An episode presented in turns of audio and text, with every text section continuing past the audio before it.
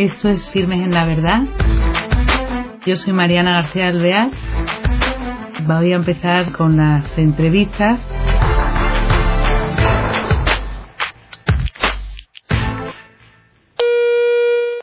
Hola, queridos oyentes. Bienvenidos a este nuevo programa de Firmes en la Verdad. Tenemos hoy con nosotros una invitada de la casa. Ella es la hermana Blanca Fuentes y es del hogar de la madre. Muy buenas tardes, hermana. Muy buenas tardes, Mariana. ¿Qué tal estás? Fenomenal, ¿y tú? Muy bien. El tema que nos ocupa es el icono en el hogar de la madre. Y tiene mucho que ver con ella porque ella es una artista, podríamos decir. Hermana Blanca, vamos a ver. Yo quería que antes de adentrarnos en el tema de la iconografía, de los iconos, que nos relatara un poquito cómo fue... Bueno, eres de Santander, pero el contacto con el hogar de la madre y tu vocación, así ligeramente. Bueno, pues a ver, cuando yo tenía 8 añitos aparecí en un campamento del hogar de la madre porque mi padre conocía al fundador, al sacerdote, y ahí empieza el contacto con los campamentos. Cuando cumplo 12, el fundador se viene a vivir a Santander y entonces nos anima a formarnos, a tener reuniones semanales, y empezamos a ir un grupito de chavales de la misma edad, más o menos todos de 12, 11, 10, porque íbamos varios de mis hermanos y algunos amigos. Y así empezamos a comprometernos en el hogar. Luego pasa el tiempo, yo desde que nací sabía que Dios me quería para él y yo enseguida vi que encajaba muy bien en el hogar, en la espiritualidad, la forma, todo, la vivencia del hogar, pero consagrada a Dios. O sea, vivirlo totalmente ahí, toda mi vida ahí. Tuviste vocación temprana. Vamos, desde la barriga de mi madre. ¡Qué barbaridad! ¿Y lo ves claro? ¿No tienes ni un ápice de duda? ¿Nada? Pues las únicas dudas... Hombre, vamos a ver. Las únicas dudas que he tenido han dependido de mi falta de generosidad. Sí, es así la cosa. No, pero serias, así decir, ¿no? No es mi sitio, no. No. Maravilla. Y con 16 años ya me consagro. Uh-huh. Yo sigo estudiando, hice enfermería, pero ya como candidata de las siervas del hogar de la madre. Y cuando acabé la carrera entré como hermana. Y es siendo hermana que empiezo a desarrollar este mundo. Bueno, entonces llegamos al mundo del icono. Cuéntanos el icono. Tú estudiaste enfermería. Sí. Entonces, la pintura, ¿desde cuándo aparece en ti también la vocación de la pintura? Bueno, yo tenía facilidad para dibujar desde pequeñita, pero no le había dado mayor importancia. O sea, tú en tu casa dibujabas pintura, a tu madre, a tu padre. Pero no era de esos niños que pintan todas las paredes. Sí. No, bien. Pues cuando había clase de dibujo artístico, pues me gustaba hacerlo, me gustaba dedicarle tiempo, pero no le di mayor importancia. Ni en tiempo, ni en aprender más, nada. Es de una forma muy curiosa. Claro, nosotros desde pequeñitos empezamos a tratar con las hermanas y con este sacerdote, con el padre Rafael. Entonces empezaron a llegar sus cumpleaños y, claro, razonábamos diciendo que puedo regalarle yo a una monjita, que son pobres y no van a querer nada, ¿sabes? Un bolso y tal, pues no. Nada. Oye, ¿y si hacemos un dibujo? ¿Y si hacemos una canción? Y así desarrollamos a base de dibujar para alegrar a los otros. Entonces el padre se fijó que tenía una facilidad fuera de lo común. Y en cuanto entré al noviciado me empezó a confiar trabajos de pinta esto, intenta hacer esto, otro, haz una vidriera. Él tenía la inquietud de que el hogar entrara en el mundo de la iconografía y en cuanto hubo ocasión aprendimos. Bueno, y otra cosa, muy bien, aprendes, pero esto tiene una técnica. Sí. Como especial, el icono. Sí. El icono es una pintura, explícate un poco. El icono es una Sí, es una maravilla. Fíjate, vas a encontrar definiciones por ahí que te quedas como asombrada, decir, pero es posible tanto, lo llaman ventana de lo infinito, ¿sí? Tú abres una ventana y te entra luz y oxígeno, ¿no? Al decir al infinito significa que a través de ahí yo voy a ver algo que no tiene fin y por tanto merece la pena, que son las realidades de Dios. Entonces, sí. Es como hacer visible algo que es invisible. Es un poquito lo que ocurre con la liturgia, que te trae aquí algo del cielo. Entonces, hemos tenido experiencias muy bonitas, yo al menos, mientras se dice escribes un icono. Uh-huh. Es el lenguaje propio. Eso es muy interesante. Mientras escribes un icono de que estás con aquella persona que pintas. Entonces, claro, a mí me encanta pintar a la Virgen. Qué bonito. Incluso, fíjate, gente que no tiene fe y que ha hecho algún cursillo en varias parroquias donde he estado, pues hemos aprovechado como forma de llegar a la gente, pues a través del arte. Claro. Hacíamos un curso de iconografía, venían grupitos nunca más de 15 personas, porque si no era difícil, sí. Donde incluso se rezaba antes de empezar, se rezaba durante el trabajo en silencio, se explicaba la teoría de un icono y a la vez aprendían la técnica. Pues gente no creyente que ha salido de ahí contándonos su vida, porque es que Dios es muy bueno. Y digo, tú eras el ateo. Pero porque han tenido experiencia, cuando llegaban a la cara, empezaban a gritar, hermana, que me mira. Entonces, yo sé que no, el Señor tiene muchas formas de hablar, pero he vivido muy de cerca a través de los iconos. Cómo habla mientras lo haces y una vez que está hecho. O sea, que tú lo definirías como ventana a lo infinito. Sí, y como un lugar donde hay cercanía de Dios. En el mundo ortodoxo, que son más conocidos quizá, sí, que aquí. Claro, porque hay mucho en Rusia, bueno, en todo el este de Europa, sobre todo, es verdad, es a través del icono. Es, pues, siempre están además quemados, sí, de lo que se utilizan en las casas. Y del desgaste de los pigmentos del huevo.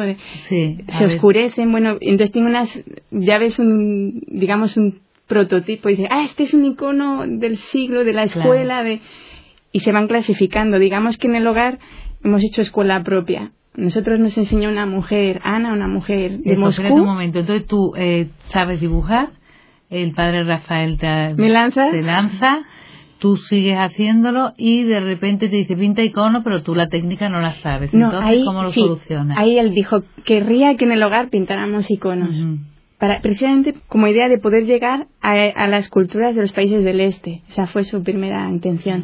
Y entonces, a través de un sacerdote amigo, nos ponen en contacto con una mujer, Ana, de Moscú, que conoce la iconografía. Hablamos con ella y nos la traemos a España, cosa, no sé si fueron 10, 15 días.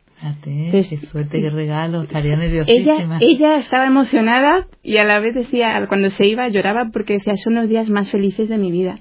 O sea que ella viene aquí y os enseña la técnica, que dificultad, porque tiene que ser para una pintura especial, una preparación de la madera especial, ¿no? Como... Quizá lo más difícil es ser capaz de obedecer a los pasos que hay que dar, porque es en la técnica implica, se prepara la madera, pero después de que está preparada, nosotros lo preparamos con un estuco. Hay gente que tensa una especie de lienzo, hay distintos sistemas. Ella hacía estuco, que son 7 capas, entre cada capa hay que lijar, esperar a que seque, o sea, se seca, lijas, otra capa, se seca, parece que nunca avanzas.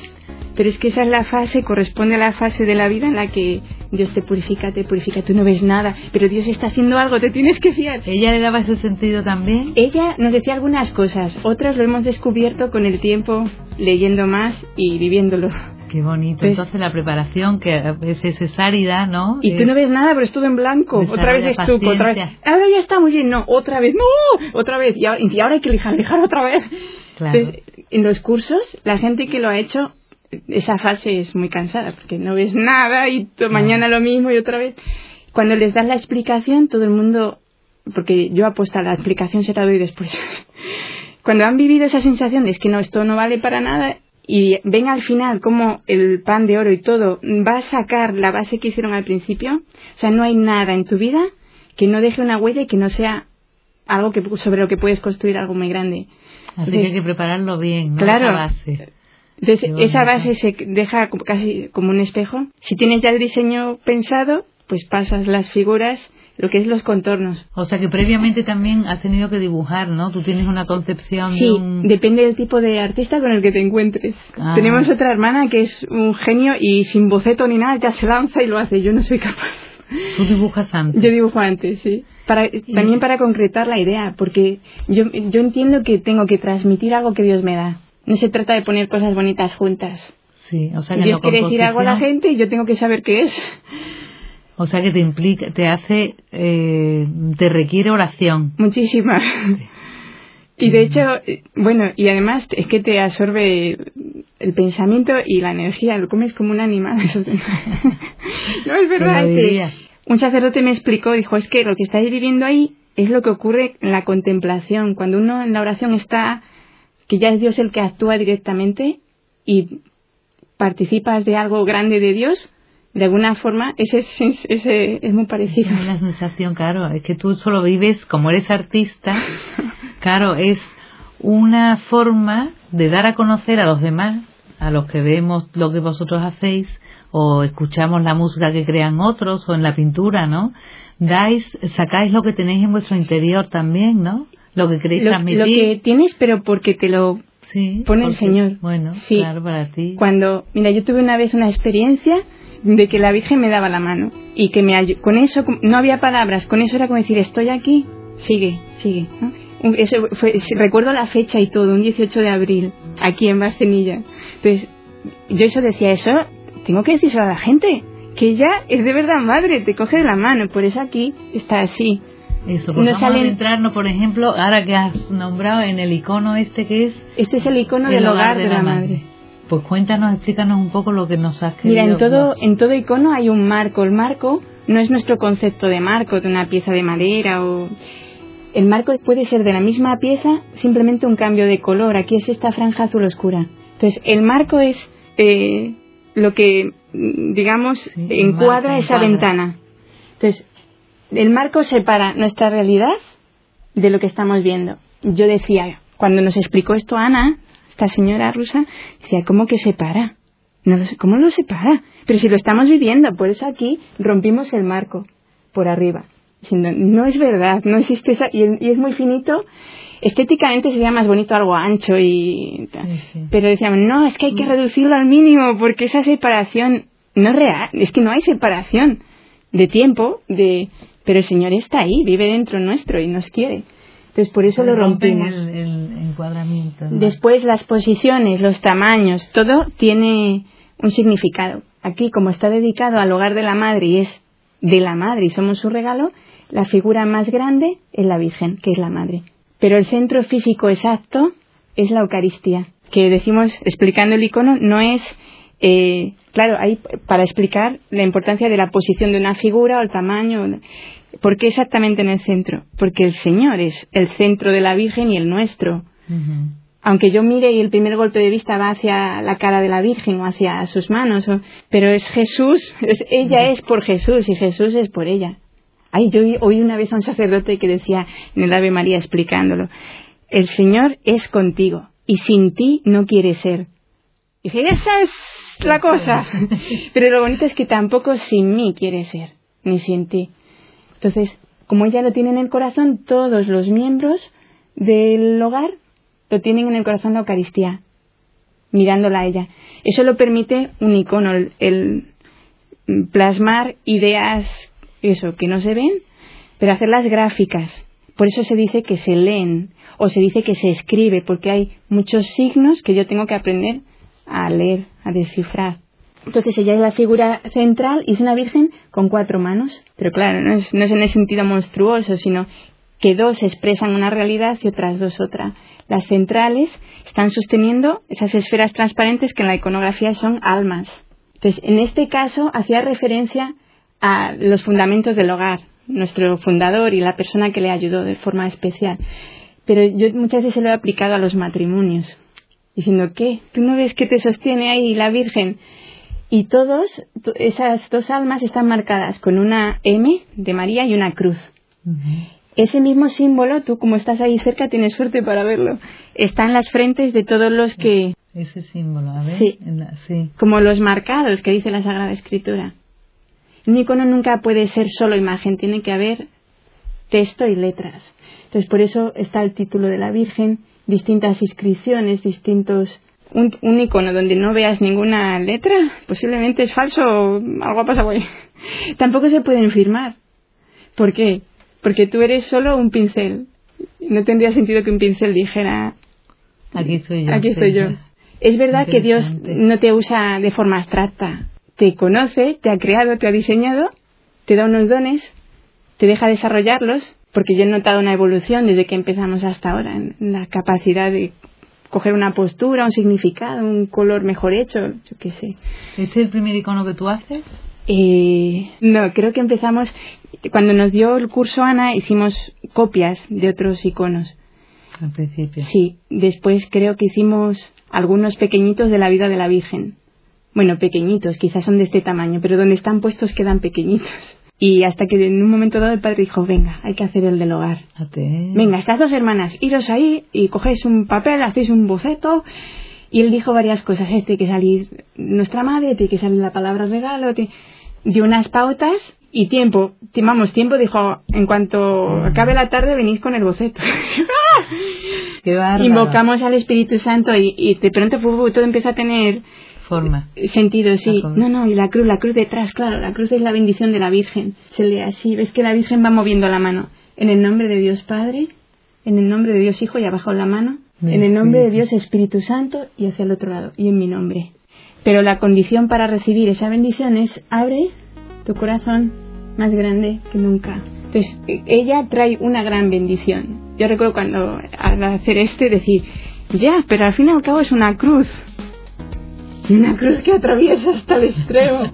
Empecé a sentir angustia. Dios mío, ¿por qué es tan grande esa cruz? Porque algunos signos, el Señor es muy gracioso. Algunos te los explica antes. Tú entiendes, ah, qué bonito, y lo pones. Otros te los explica después. Yo creo que para que no dejes de ponerlos. Claro, porque después tienes más cruces por todas partes.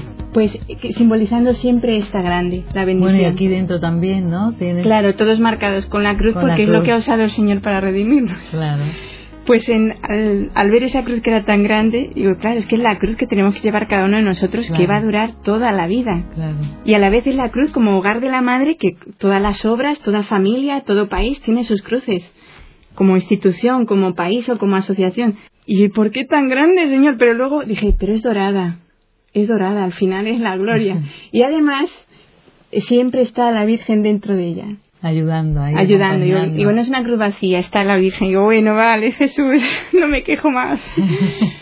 Entonces, después hay... Dentro de un icono siempre hay estructuras que estudiar, estructuras que no están señaladas con líneas visibles, pero se ven con facilidad. Aquí ves un triángulo, porque la iglesia es símbolo, digamos que el gran triángulo empieza aquí, sería en este sentido. Pero la iglesia es símbolo de la Trinidad. Entonces, la iglesia no es que sea símbolo, sino que vive la vida de la Trinidad, una vida de comunión y de unión. Amor y de unión, sí. Entonces, en este ser iglesia entran las familias y los consagrados. Aquí la panda de corderos son los jóvenes, porque San Juan Bosco los vio así. Tuvo un sueño donde veía fieras. El Señor, siendo él un niño, el Señor le dice que ponga remedio a eso. Entonces él se arremanga para pegarles. Entonces el Señor le dijo, no con golpes, con amor. Y como él se angustiaba, decía, ¿pero cómo? Dijo, yo te daré la maestra. La maestra es la Virgen. Entonces tenemos que llevar a los jóvenes a ella. Y ella se los lleva a Jesús. Entonces cada cosa tiene, o los colores, cada cosa, claro, tiene su significado, su paz, sí. Porque los colores, los que son así, digamos, adolescentes o más jovencitos, van de verde por la esperanza. Los jóvenes son la esperanza de la iglesia. O porque los niños pequeños van descalzos. Porque son tu... Esto, fíjate, fue bonito. Una vez lo explicamos, el icono, en una convivencia, un encuentro de familias, y hubo una señora casada que al llegar a esto se conmovió porque entendió que Dios le pedía que adoptara a otro niño más. Fíjate. Es una familia muy generosa que tienen una hija propia y después han ido adoptando más niños. Pensaron que ya era suficiente. Y al oír, cada hijo que tú acoges es un pobre que tú acoges, es un necesitado que tú acoges y que está necesitado de que le enseñes a amar a Dios. Entonces ella dijo, no, tenemos que coger a otro. Y habló con su marido y lo tienen. Fíjate. Tienen a ese otro niño. Entonces, aquí las posiciones de las manos, que son distintas en un lado y en otro. Aquí los dos papás tienden la mano hacia el don que la Virgen trae. La Virgen está trayendo a su niño, al niño Jesús. Ella no viene por sí misma. Ella siempre es para darnos al Señor y para llevarnos a Él. Entonces, ellos tienden la mano y tiene un doble significado. Quiero recibir ese don, quiero darte Él, lo que yo tengo. Y aquí es la mamá la que lleva al bebé pequeñito, aquí es el papá. Esto era una forma de decir que no es ni por mamá ni por papá, es que los dos tenéis que llevar a vuestros hijos al cielo, a amar al Señor y a la Virgen. Aquí la Virgen está teniendo un gesto particular que es besar en la frente al padre de familia. Y bueno, yo tengo la convicción de que la Virgen besa las almas y da muchas gracias a través de esto. Y de una forma especial lo quisimos aplicar hacia el padre de familia Pues primero, para mí fue evidente que el Señor me lo ponía muy fuerte, que quizá había una crisis de paternidad por allá afuera, claro, en el mundo. Muy importante, pero por otro lado, era el padre de familia es figura de alguna forma de Dios Padre y tiene una misión muy importante en la casa, en la familia, el padre. Claro. Cada uno. Las mamás, las dos, están embarazadas. Es una expresión de la apertura a la vida, pero no solo biológica, sino ser capaz de engendrar vida espiritual en los que Dios me confía. Y aquí los papas van unidos de la mano, porque están hablando de que tenemos que vivir esta espiritualidad juntos. Entonces, digamos que se van complementando las distintas simbologías. No es que esta familia viva una cosa y esta otra, sino que las dos cosas están hablando a las familias. O aquí la fraternidad entre los hermanos, unos hermanos que aman a Dios, pues la cosa empieza a ir muy bien. Las discusiones, todo eso se suaviza muchísimo. Vamos, yo tengo experiencia, somos 6 y vamos, recuerdo la infancia muy feliz, pero también sé que es que el Señor estaba en medio. Claro. Nos llevaban a confesar, recibías la Eucaristía, vas a campamentos donde te hablan de Dios y, claro, comprendes que tienes que luchar contra tu carácter, las cosas malas. Entonces, esto es una forma de expresar gráfica, poner la mano en el hombro, cómo Dios da la verdadera felicidad, la verdad, sí. Y el ser hermano, llevar, porque claro, Dios es nuestro Padre, no solo porque hemos coincidido juntos en esta casa. Claro. Entonces, todos van, digamos que el punto de mira siempre es hacia la Virgen y el centro la Eucaristía. Y después ves aquí, pues los consagrados, de una forma especial cerca de la Virgen, porque es lo que Dios ha querido de nosotros. O sea, nos separa un poquito del mundo, en un cierto sentido. Yo no estoy en la calle a cualquier hora o no hago las mismas actividades que cualquiera. Hay gente que te... Sí, tu dedicación exclusiva. Claro. Yo puedo dedicar una serie de horas, sí, a atender a los niños en catequesis o llamar a las puertas de las casas para invitar a una actividad en la parroquia. Pero después el Señor me dice, ahora conmigo, tengo que dedicar un tiempo a Jesús solo. Pues eso está expresando una vida separada. Sí. Y porque es separada te puedes dar más, pero tiene que haber una parte reservada solo para Jesús. Entonces aquí están expresando las dos comunidades la confianza total en la Virgen, porque todo lo espero de ella, porque me apoyo en ella. El contemplarla, el llevarle las almas. La hermana está puesta en el regazo al estilo de una madre y el siervo en la mano al estilo más de un padre fuerte que lleva. Y el recibir la atención materna de ella, pues su bendición o el cogerse de la mano de la Virgen.